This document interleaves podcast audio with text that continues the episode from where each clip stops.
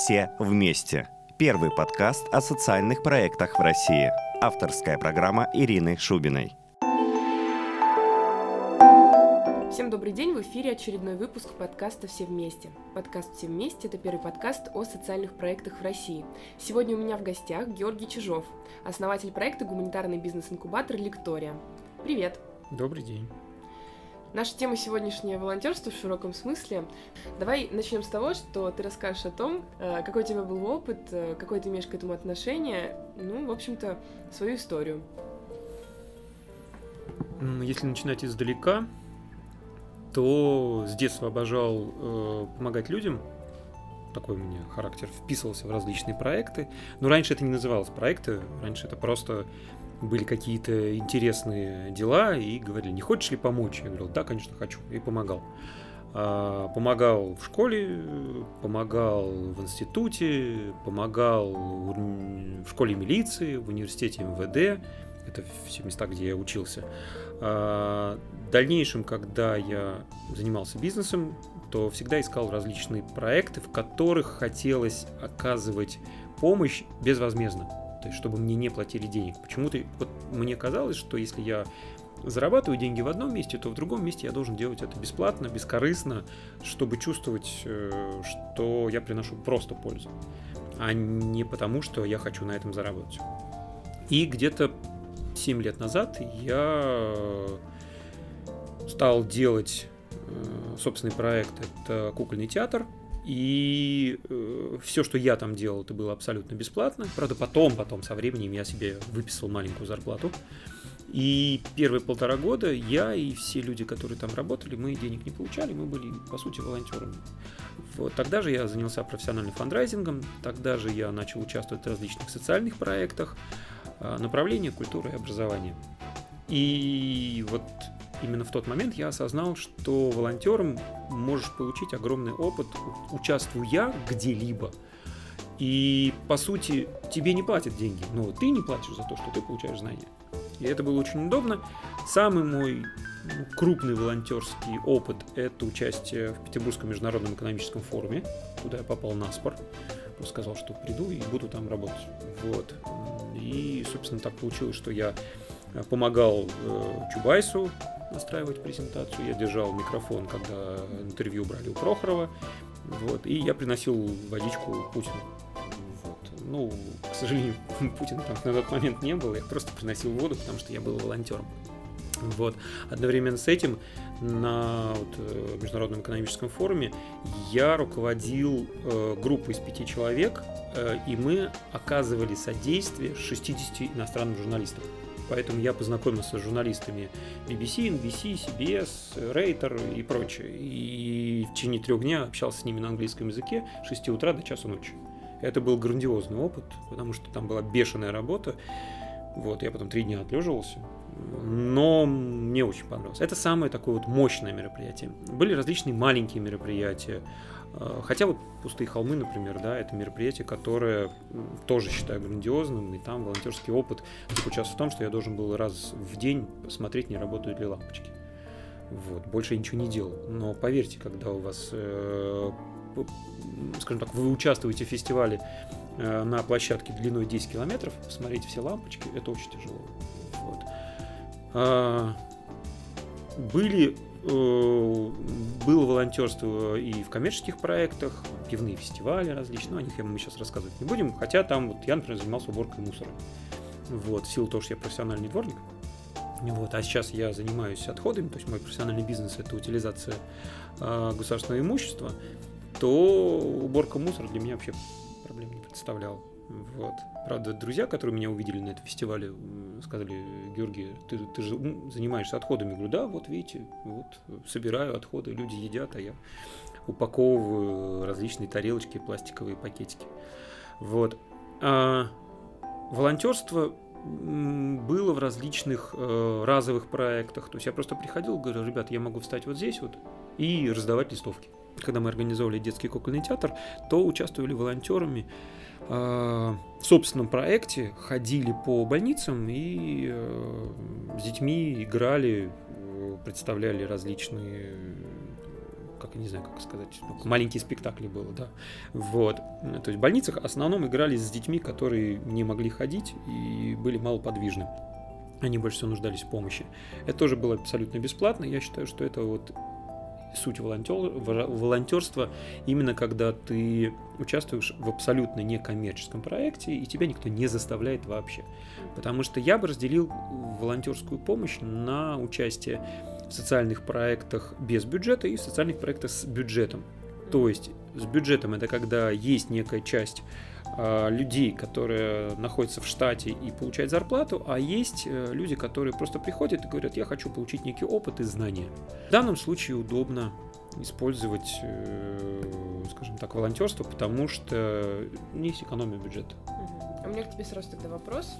Начнем с э, какого-то широкого определения. Как ты вообще для себя, вот вместе со всем твоим опытом и с опытом твоих коллег, с которыми ты работаешь, да, как ты определяешь волонтерство? Что это такое? Какого человека можно назвать волонтером? Про какого человека можно сказать, да, вот в данной ситуации ты был волонтером?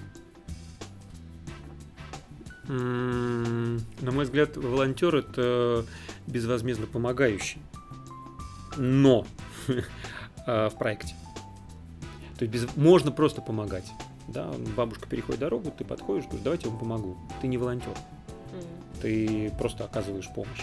Но если ты оказываешь помощь в проекте, а что такое проект? Проект это некая деятельность группы людей э, в ограниченном пространстве, в ограниченном промежутке времени с конечным результатом.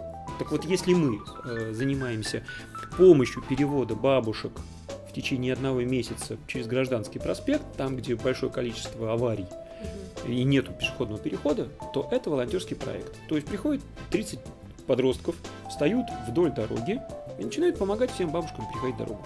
Это волонтерство. Потому что они не, не берут за это денег, они просто тем самым обращают внимание э, властей на проблему. И эта социальная проблема, естественно, сначала поднимается, а потом решается, потому что средства массовой информации, естественно, это заметят, они это все осветят, тут же среагирует администрация и скажет, ой, а там, оказывается, надо переход был делать. Все. Тогда ты уже сказал про то, что волонтерство может быть как в проектах с бюджетом, так и без бюджета. Вот если а, какую-то более подробную классификацию различных направлений волонтерской деятельности ты мог бы предложить, вот какая она была, да? Очень много же разных есть вариантов. Кто-то классифицирует волонтерство по специфике, ну то есть там экологическое, uh-huh. социальное там и так uh-huh. далее. Кто-то классифицирует по описанию проектов. Ну то есть, может быть, у тебя есть какая-то. Я бы сказал, что классифицировать волонтерство нужно исходя из личных компетенций. А, первое, ты ничего не умеешь. Тебя просто используют как человека руки-ноги. Угу. Все. Второе, ты умеешь э, организовывать некую деятельность, но она не требует специальных знаний. Ты приходишь и говоришь, ребята, я могу сортировать бумаги, потому что я понимаю что-то в делопроизводстве. Угу. И третье, когда ты являешься специалистом, твое волонтерство, оно основано на том, что твои знания очень специфичны, они редки и стоят дорого. Ну, пробоно так называемый. Ты приходишь, да, и говоришь, ребята, я вот вам сейчас сделаю дизайн сайта. Я вот супер дизайнер, вот вам. Пожалуйста, мне за это ничего не надо, я хочу вам помочь. То есть по факту мы имеем три категории. Когда ты ничего не умеешь, умеешь не только сам, но и других организовать, и когда ты делишься своим каким-то профессиональным знанием, да. Да. Хорошо. И как тогда работать с этой классификацией?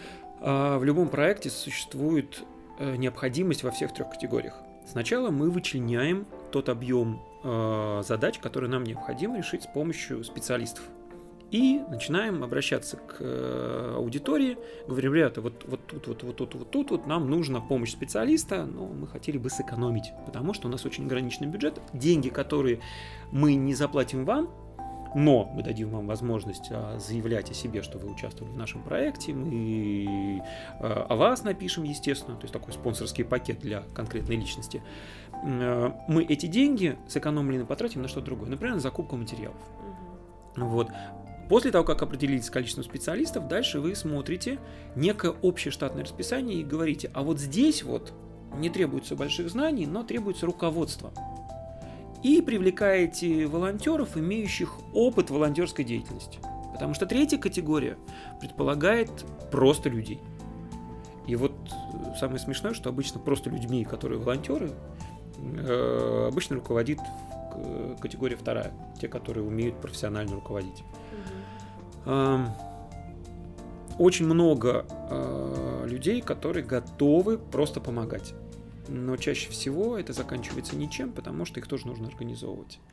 Очень много специалистов, которые готовы прийти и сказать, я вам помогу вот в этой области. Самая трудная категория и самая э, востребованная это вторая.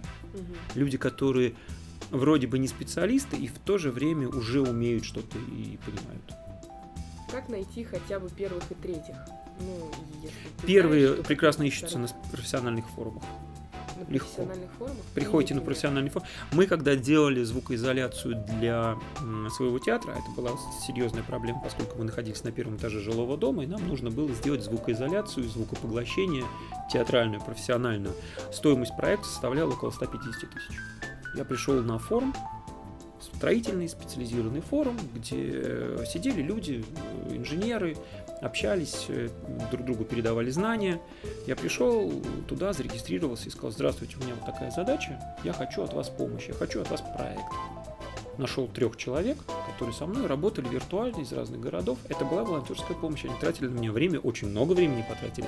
И в конечном итоге они сделали мне проект, по которому я передал э, по которому и был, была сделана звукоизоляция, поскольку я передал эти данные строителям. То есть они сделали проектную работу.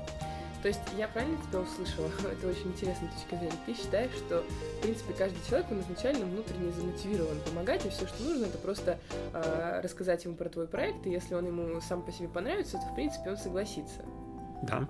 По очень простой причине. Э, мотивация состоит из четырех элементов. По спирали сначала мы испытываем страх перед любым начинанием, потом мы, мы проверяем, насколько это выгодно. Третий этап – это интерес, и четвертый – духовность. Поэтому, если люди достаточно взрослые и умные, а вы рассказываете интересную историю, а самое главное рассказать хорошую историю, то страх и выгоды исчезают, они быстро проскакивают, и человек выходит на уровень интереса. Если вы к этому объясните, вот к этому добавите и объясните некую духовность, то есть покажете социальность вашего, вашего проекта, то люди переходят на высший уровень мотивации. Они просто хотят помочь. И они испытывают больше удовлетворения, помогая вам безвозмездно, нежели требуя за это деньги. И тогда, как ты думаешь, э, нужно ли отдельно обучать волонтеров для проектов? И если да, то чему? Только для второй категории.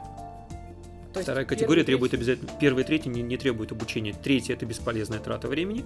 Это люди подай, принеси. Сейчас я плохо сказал, конечно, но есть такие волонтеры, так и говорят, ребят, я могу взять и могу отнести.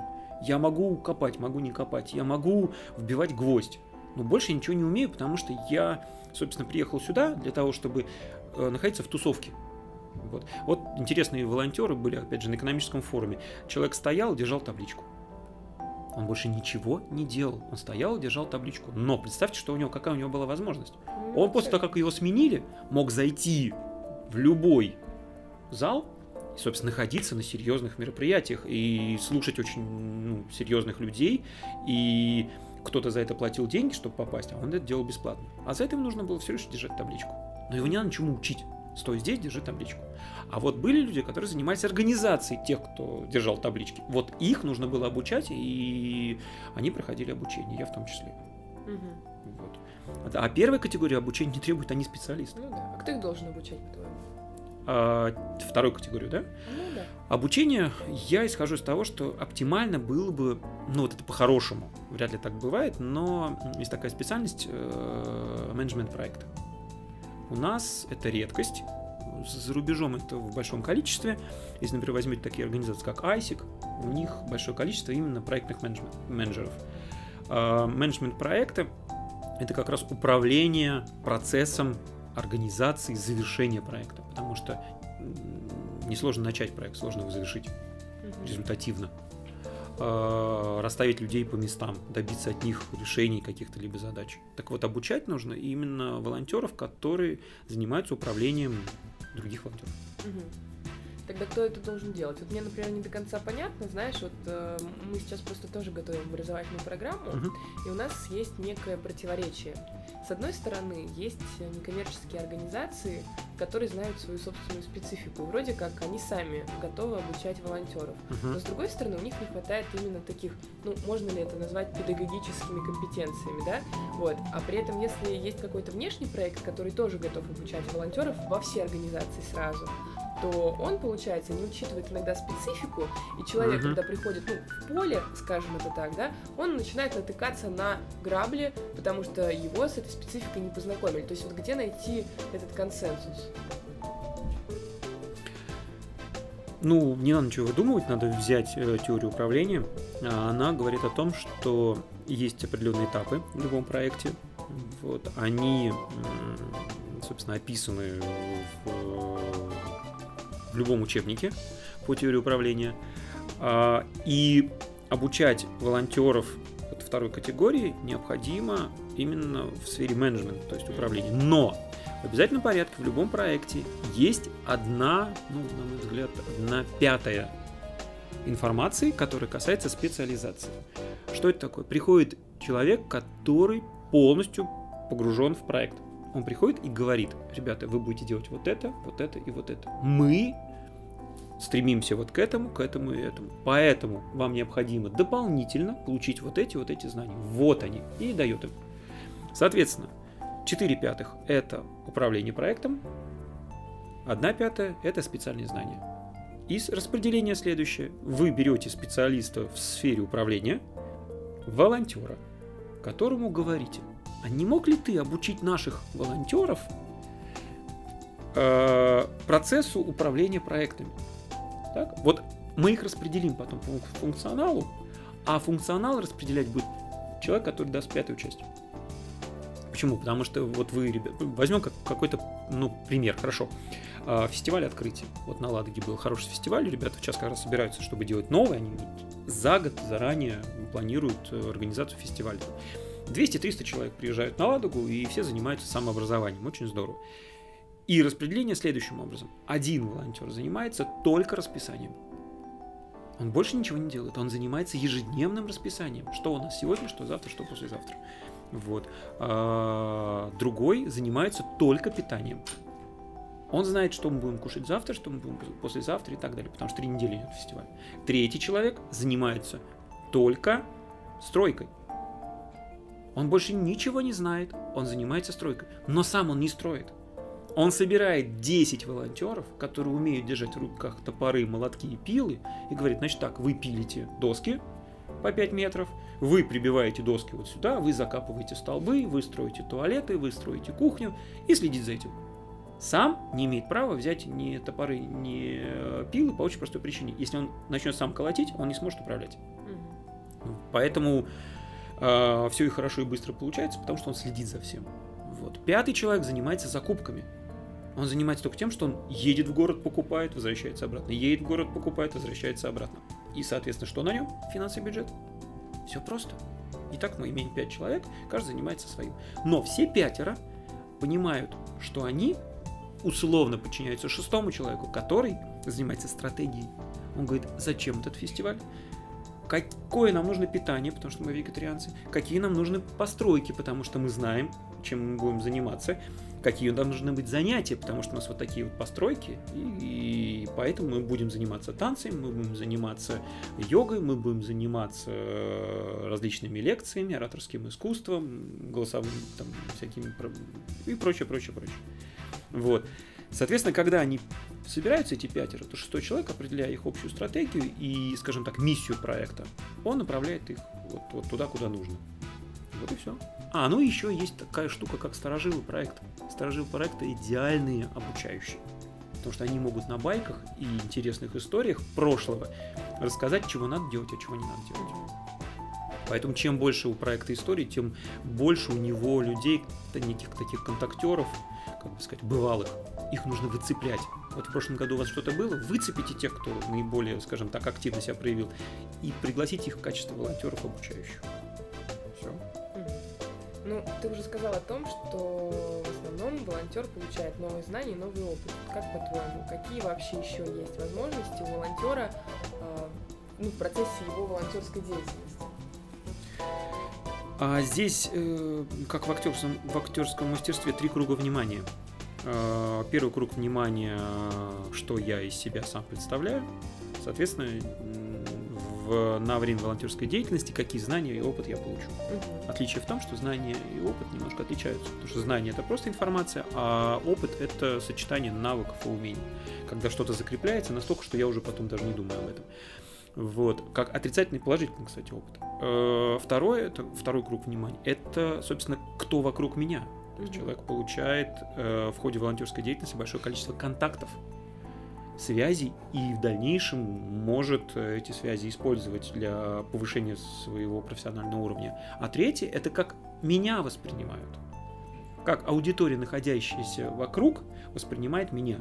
То есть человек получает некий опыт, опыт статуса или коммуникаций то есть не просто связи в будущем, а вот сейчас конкретно, в этот момент времени я общаюсь с какими-то людьми. Они другого уровня, другого статуса, другого жизненного опыта. Я получаю возможность вот сейчас выстраивать свою точку зрения, свое мировоззрение, свое восприятие окружающего мира за счет того, что я получаю э, некий фидбэк, то есть обратную связь от этих людей. Угу. Вот и все. Но, условно говоря, вот на Международном экономическом форуме я общался с людьми, обладающими большое количеством денег, власти, и стоя рядом с ними, я, естественно, повышал свой статус. Не просто потому, что вот я стою рядом с каким-то миллиардером. Нет, потому что у них другое мышление. И чтобы им соответствовать, мне приходилось думать по-другому. Вот и все. Угу. Ну, Э, ты уже рассказал вот эту схему, знаешь, мне кажется, что вот эту историю э, о том, что конкретно получают волонтеры, ее очень хорошо можно использовать для мотивации волонтеров, для вовлечения их.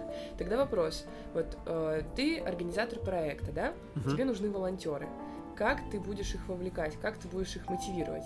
То есть я спрашиваю даже не столько про каналы, да, где ты будешь их искать, uh-huh. а вот ты их нашел, как бы, да, вот, как можно использовать вот эти знания, как их можно вовлечь. На мой взгляд, 50% мотивации заключается, заключается в том, что человек уже пришел. Если он пришел, он уже замотивирован. Хорошо, давай представим тогда ситуацию, что он еще не пришел. А ему нужно сообщить? О чем? О том, что он уже пришел? Нет, я просто, ну, ему нужно как-то сообщить об этом, да, но мы не говорим о каналах э, информационных, э, а мы говорим о том, что он должен решить нужно мне это или не нужно? Ну вот, это отличный вопрос, ведь смотри, э, предположим, я девочка Ира, да, угу. я студентка, и я не знаю ничего про волонтерство, но при этом я достаточно активный человек. Мы с тобой встречаемся где-нибудь на каком-нибудь мероприятии, и ты мне говоришь, я Георгий, я, вот у меня есть первый проект, второй проект, третий проект.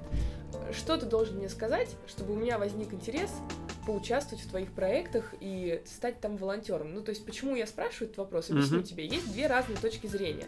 Первая точка зрения заключается в том, что любого человека можно замотивировать делать все, что угодно, главное выявить для него его выгоду в том да, или другом проекте. А вторая? а вторая точка зрения, она заключается в том, что вообще никому не надо рассказывать, потому что если людям, в принципе, как бы твой проект интересен, они сами придут. Это то, что ты уже сказал, да? То же Но самое. при этом Согласен. ты не должен там ходить, их искать, уговаривать, э, пытаться там, не знаю, выяснить их мотивы, э, рассказать им, как ты можешь их привлечь там и так далее. То есть что все-таки делать? Рассказывать или нет? Или создавать какой-то образ организации, чтобы они сами приходили. Одно другому не, про- не противоречит. Хороший проект, и мне не надо ничего рассказывать, я приду. Но тут момент такой, чтобы я продолжал работать, мне нужно объяснить, где я буду находиться и какой мой вклад. То есть 50% я пришел, потому что интересный проект, вторые 50% потому что ты сумел объяснить мне, какой мой вклад в эту деятельность. И третье, такая маленькая заманушка, вкусная конфета. Ну, вот, например, мы делали когда театр, мы волонтерам говорили, Хочешь попасть за кулисы театра? Приходи. Вот ты покрасишь стулья, а потом можешь общаться с актером. Классно же общаться с актером. Вот этот актер выступал на сцене, а вот теперь он с тобой вместе чай пьет. Круто, круто. Конечно, здорово. Есть люди, которые никогда не смогут выйти на сцену, но они очень хотят контактировать с некой театральной средой. И они готовы за это делать что-нибудь. Вот. А, есть люди, э, которые хотят попробовать себя в определенной сфере, но они боятся. Поэтому они как бы касаются этой сферы. Вот, например, я э, прекрасно выступаю на сцене, но я э, не умею играть на музыкальных инструментах, и я не умею э, петь. Я пошел на пустые холмы с очень простой задачей. Я хочу общаться с теми, кто поет и играет. Вот и все. И вот обожаю я таких людей. Поэтому я находился все время рядом с ним. Вот, хотя я никогда не выйду на сцену со скрипкой там, или с гитарой, например. И моя мотивация была сначала потому, что проект сам по себе грандиозно имеет историю, а потом потому, что мне сказали, от тебя, от тебя будет зависеть освещение всего проекта. Если ты где-то не включишь лампочку, человек упадет в канал. Я представлял это, и каждое утро я боялся, что кто-то упал в канал ночью. Поэтому я не спал по ночам, а спал днем. Вот, ну там никто не спал по ночам. Вот, хотя, знаете, вот бывает участие в различных проектах, которые не являются социальными, да, я, например, э, вписывался в какие-либо темы, э, какой-нибудь идет фестиваль, там, не знаю, коммерческий, да, я прихожу, говорю, здравствуйте, я готов э, помогать там раздавать рекламные листовки, потому что вы мне дадите бесплатный билет. И люди говорят, да, хорошо, окей, вот тебе бесплатный билет, вот тебе листовки. Ну, это не волонтерство. Это, это не волонтерство, это такая... История, да, да, да, да, В данном случае это не, не, не считается волонтерством, потому что это коммерческий проект, ты просто приходишь и меняешь свою работу на не деньги, а на что-то, какой-то плюс. Ну, да, да. Вот. А, очень часто за еду участвовал потому что мне было интересно, что там такое. Я влезал в кухню этого проекта и говорил, что я готов все это делать, если вы меня будете кормить. Угу. Вот и все. Ну, съедал я столько, что это оправдывалось на неделю. Вот. А если говорить о серьезных волонтерских э, проектах, это когда там идет, например, уборка мусора на большой территории, да, то в данном случае я бы советовал еще такую штуку. Это некий командный дух и некую такую вот, как бы это сказать, внутреннюю историю. Мы не просто соберем мусор, мы еще потом сядем порассказываем друг про друга, сделаем некий такой нетворкинг, то есть тем самым люди соединятся и в дальнейшем смогут общаться. Мы э, пофотографируемся, мы э, у костра аккуратно его разжигая там, на прошлом костровище, чтобы не портить природу, мы попоем песни, и тем самым люди, получается, приехали отдохнуть. А то, что при этом они три часа собирали мешок мусора, ничего страшного. Это нормально, зато там 2 километра пляжа тебе будут чище. Вот и все. Хорошо, ну давай тогда вернемся к девочке Ире. Давай представим, что у нее не получилось встретиться с Георгием, да, но в какой-то момент ей пришла мысль самой стать волонтером. Что тогда она должна делать после этого? Да поможет любой поисковый э, браузер. Серьезно? Ты Конечно, веришь? пиши. Естественно, он ВКонтакте. Берешь, пишешь волонтерство. Опа, и вперед. Гватемалу, Непал. Пожалуйста, сейчас э, ребята строят там школу. Для 120 этих. Отличный проект. Э, заходи на любой краундфандинговый сайт, ищи там то, что тебе нравится. Очень просто. Прокачивай просто там 10, 20, 30 проектов, пока не ёкнет. Как ёкнуло, мое, все сразу читай, тут же звони, вписывайся, поехал. Все, для этого рюкзак должен быть в углу, соответственно, некая сумма денег на карте, загранпаспорт э, с визой шенгенской, если нужно там как-то проект. Все, вперед. Ну и последний вопрос. Вот очень многие ребята, которые так или иначе занимаются волонтерской деятельностью, они жалуются, ну или не жалуются, но говорят о том, что ты рано или поздно перегораешь. Угу. Вот ты как думаешь, это нормальная история или все-таки это такое последствие некачественного менеджмента и нужно с этим что-то делать? И если да, то что? Ну, эмоциональное выгорание это вообще отдельная тема. Это связано с тем, что человек не реализует себя полностью, а реализовывать себя нужно только посредством постепенного повышения своего опыта и движения вверх по карьерной лестнице. Во-первых, начните с волонтерства категории 3. Вы ничего не умеете, дайте мне лопату, я выкупаю ямку а, и буду копать от сегодня до обеда. А, пункт 2. Переходите, получив опыт на второй уровень. Да, я готов управлять 10 людьми, тоже волонтерами, которые будут копать 10 траншей, а я буду знать, зачем это нужно. Потом перехожу в первую категорию. Я уже специалист, потому что пока я был волонтером одновременно, я закончил вуз, я инженер, я могу дать вам специальные знания, а потом сделайте собственный проект. Так вот, если люди все время в первой категории, в категории вот я просто волонтер, ничего больше не умею, вот они и выгорят. Повышайте себя, волонтером должен быть профессионал. То есть ты считаешь, что выгорание связано ну, с такой как бы типа профессиональной стагнацией. А как же быть, например, вот э, с ситуациями, когда волонтеры выгорают, потому что они не чувствуют там отдачи, благодарности, ну вот те слова, которые я иногда. Потому что они не спрашивают, вы спросите. У кого? Вот я все время получаю огромный объем благодарности от людей, потому что я задаю вопрос, вам понравилось? Было классно? Здорово. Не спрашивают. Говорят, а они сами напишут. Никто не напишет, если вы не спросите. Вот и все. Спрашивайте, и вам ответят, и все, и, и получите информацию. Правда, можете отрицательно получить. Готовьтесь к критике. Ну, а как ты относишься к тому, что есть некоторые волонтеры, которых хочется критиковать? Вот, ну, это такой больной тоже вопрос. Вот, то есть, условно, как бы, знаешь, я Потому как что- руководитель проекта, просто сейчас тебе объясню, очень много сталкиваюсь с волонтерами, вот, иногда мне просто кажется, что, блин, лучше бы я сама все сделала, только чтобы не они. Вот, Это низкий уровень твоего, твоей профессиональной подготовки. Вот чёрт. Качественный волонтер выполнит ту задачу, которую ты ему перед ним поставишь, если ты четко и понятно ее объяснишь и предоставишь достаточный объем ресурсов для реализации этой задачи. Нет, это прекрасно, если волонтер некачественный. Ты его неправильно выбрал. Если ты руководитель, твоя основная и самая главная задача – расстановка кадров.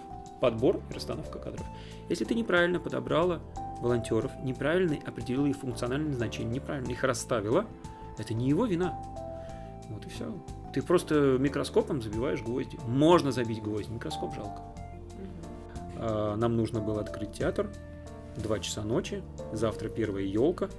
Приглашены дети уже. То есть все, мы обязательно должны завтра открыться. А, И у нас не покрашен пандус. Вот, я понимаю, что нужно красить пандус, сил уже нет, потому что мы третий день работаем без перерыва, и фактически вот, вот совсем нет сил. Я беру баночку, беру кисточку, выхожу на улицу, а это декабрь месяц, и понимаю, что мне нужно красить пандус, вот, под которым вот, ну, там, инвалидные коляски заезжают в театр и прочее. А, потому что у нас театр был как раз по схеме «Доступная среда».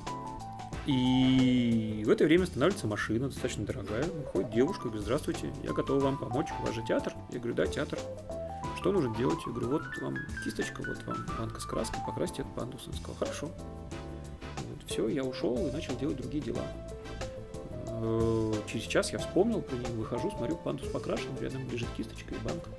Кто это, я до сих пор не знаю. Все. Вот такая волонтерская помощь. Спасибо, Георгий. Пожалуйста. Ну что ж, друзья, становитесь волонтерами, не забывайте получать обратную связь о своей деятельности, и не забывайте также, что великие дела должны быть добрыми. Это был подкаст «Все вместе», первый подкаст о социальных проектах в России. Меня зовут Ирина Шубина. До новых встреч!